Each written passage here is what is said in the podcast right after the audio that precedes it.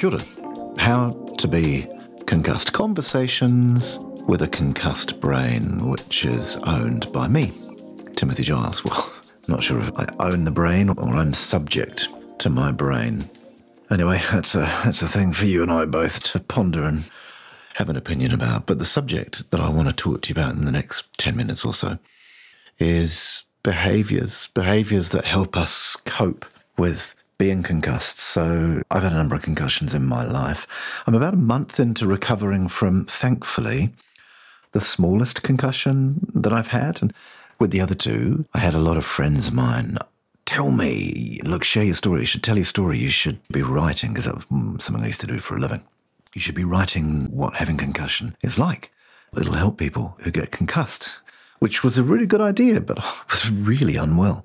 Fortunately, this one that I'm recovering from is the least damaging. And so, whilst I'm still feeling the impact, so for example, as I'm recording this, I'm sitting at home and it's one of those cloudy but glary bright days. And I've gone and sat the wrong direction. I'm, I'm, I'm covering my eyes while I'm sitting inside because of the glare coming in that window, which is quite a useful, I think, illustration of behaviors that work and don't work around being concussed. So often I will end up in a situation where, because I haven't given any thought and planning to it, I end up suffering the consequences, the symptoms, the impact of my concussion much more than I really need to. And what does that mean to suffer the impacts of concussion? It means that I get tired, that my brain hurts, that my headaches get much worse, much more intense, last longer that my day gets shorter, my ability to function cognitively, energetically shortens. I need to sleep for longer. Other impacts of when I'm I'm not managing my behavior for the fact that I'm living with concussion. I get really forgetful. Um, I get more confused. I become an asshole, and that is a technical term related to how I behave with concussion, where I'm rude, I'm short tempered, I'm selfish, I'm inconsiderate, I'm nasty, and worst of all, I'm nasty to the people I care about most because one of the things that I've found with being concussed is those that I don't know hugely well or those who don't care about me lots just disappear. And another impact of not managing for my concussion is I just get confused. And now, now I'm wondering if I said that already. Maybe I did. So that's the impacts of not being aware or giving thought to the behaviors that can manage our concussion. I'm saying this now as I'm staring away from the bright window and it, it feels better. I've done a little list um, thinking about this conversation with you and what are the behaviors that I've noticed that if I pay some attention to them, I'm not going to be such an asshole. My headaches are not going to be as bad. I'm going to have better days. I'm going to have longer days. I'm going to have times where I'm happier. I have more pleasure and joy in my life. And one thing that concussion does so often is it just steals the joy and the pleasure from life. So here's a list of things that make a difference for me noise, screens, booze for me.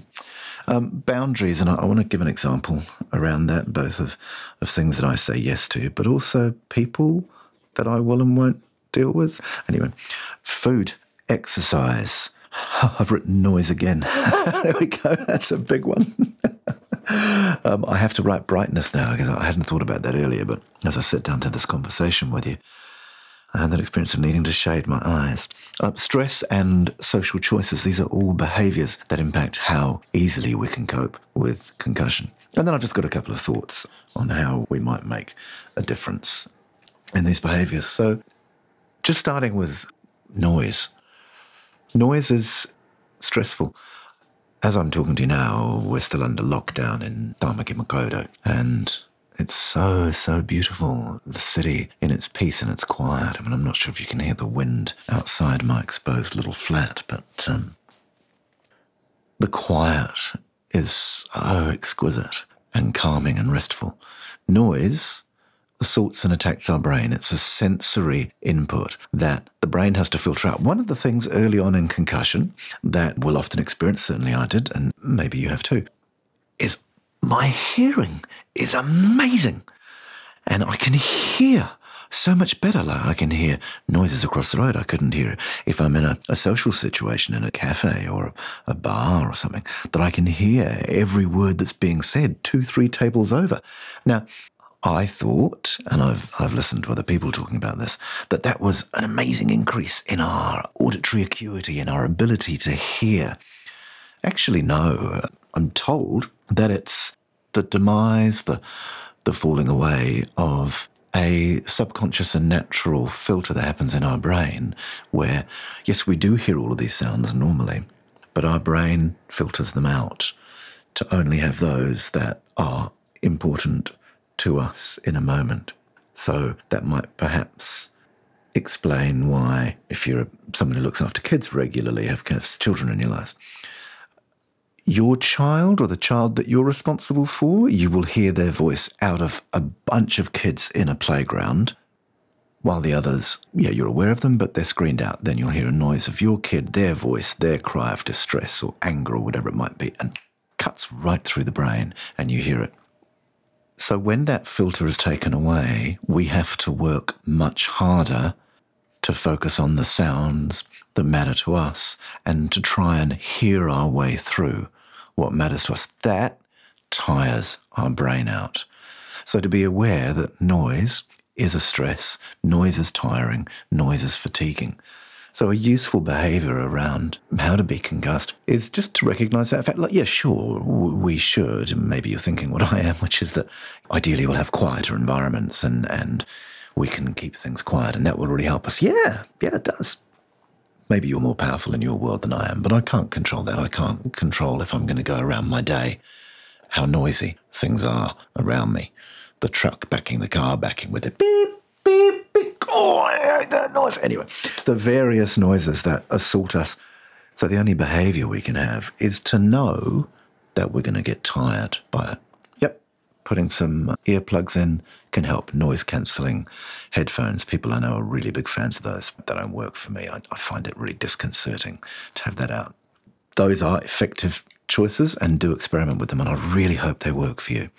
They don't work for me. I find it disorienting not to have that. So, to have that ability to hear the sound around me and to have my balance available, because balance is an issue.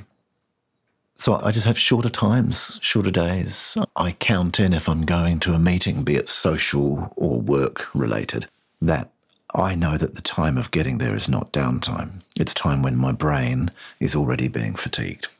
Screens. I think I've talked about this in one of the other conversations. I do spend too much time on my phone and on a tablet.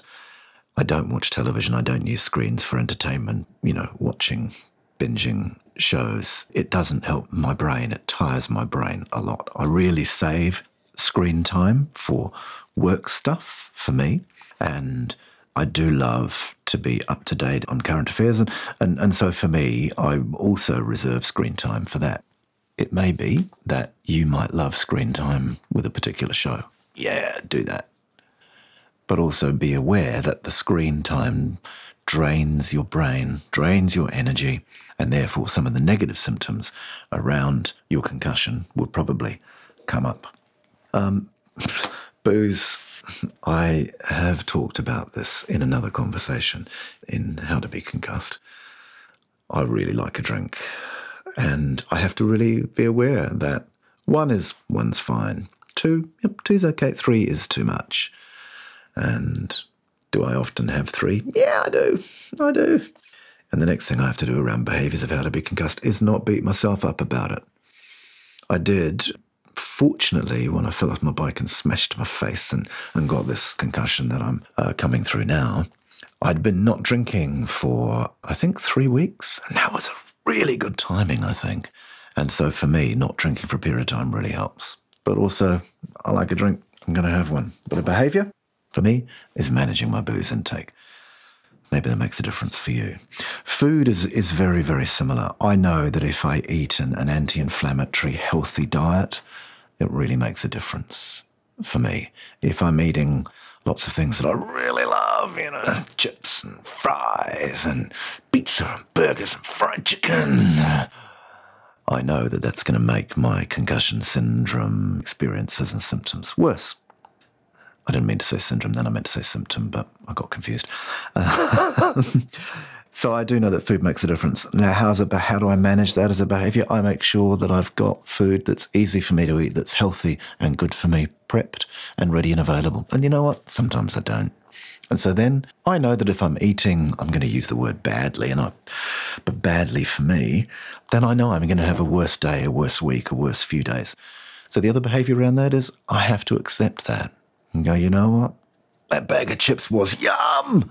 And now I don't feel so good. I have a brain hangover, a food hangover, and that clouds my thinking. And I need to accept that. Huge behavior for me is exercise even if it's just a walk, whatever it is, getting outside, moving, getting my heart rate up. And why? Oxygen. Oxygen gets into our brain and it makes a huge, huge difference. Another behavior, right, is about being pre planned and organized. I've been told by the Brain Injury Association that if I keep these conversations down to about 12 and 15 minutes, they're going to be a lot better and, and, people will enjoy them more. And that's my point. My point is to have the conversations that I wished I'd been able to find when I first got concussed. So I'm, I'm already just coming up to 13 minutes and I haven't said everything I want to say. I guess what I'm going to do then is summarize this conversation about behaviors that help us to be concussed and live a full life and not be all those things I mentioned at the beginning of the asshole I don't want to be, the headaches I really would like to experience for as short a time as possible and as low a pain as possible. I will do a conversation about pain another time. Should just make a note about that. I'll do that. But as I've done in this conversation, I didn't plan it well enough. I did plan. I've got two pages of notes here, and, and I've summarized them down into little bullet points so I can hopefully get concisely across to you things that, that I hope might help you. and I didn't manage to do it in the time. The last thing that I want to do is talk about then social choices. I've been doing some work, been doing a project, and there's a guy I've been working with for a wee while around it. And, you know, I, I, I would consider him a friend. I've explained to him about the brain injury. I've shown him the article I wrote about it. I've talked to him about managing days and times and when we can meet over a year. And he really knows about my brain injury and also about how I struggle with it. He's seen me when my brain shuts down, when I get tired, when I become tearful, when I become grumpy, all those things that I feel embarrassed about. I feel humiliated about those. And I'm an adult man and I live like a toddler. But he kept on pushing me for conversation in a bad time of day, and I'd said to him I wasn't coping. And he kept pushing, and I just went, nah, you need to stop. This is not okay, right? He then sent me a message a while ago going, uh, a little while later, that I needed to grow up and I needed to stop my tantrums, which is fair. And I accept that. Accept that I'm a 50, 52 year old man. I'm about as grown up as, as I'm going to get. And my tantrums were about me. What he called a tantrum is me going, Hey, I'm not coping here. I'm not coping. So we're not working together anymore. I don't I don't have anything to do with him. I I regret that. I miss that. He's a neat man. But sometimes we have to make some social choices. And we can explain all we can. And then after a while, maybe we need to protect ourselves as well as protect others. Because if I'm giving a whole lot of time and energy to someone who is not able or prepared or willing to enter into, okay, your brain injured, I get this, this is the wrong time of day for you know, for me, afternoons are not good. You know, early evening, late afternoon, I need to sleep. If they're not willing to step into understanding that, then I need to step out of relationship with them because I already struggling to be the man I want to be for those who are making that effort and it really mattered to me. That's my conversation about behaviors that I hope can help you with how to be concussed. And I hope that you can find some time to be the person you choose to be and accept that you still are, right? It's just got a little bit harder when you're concussed.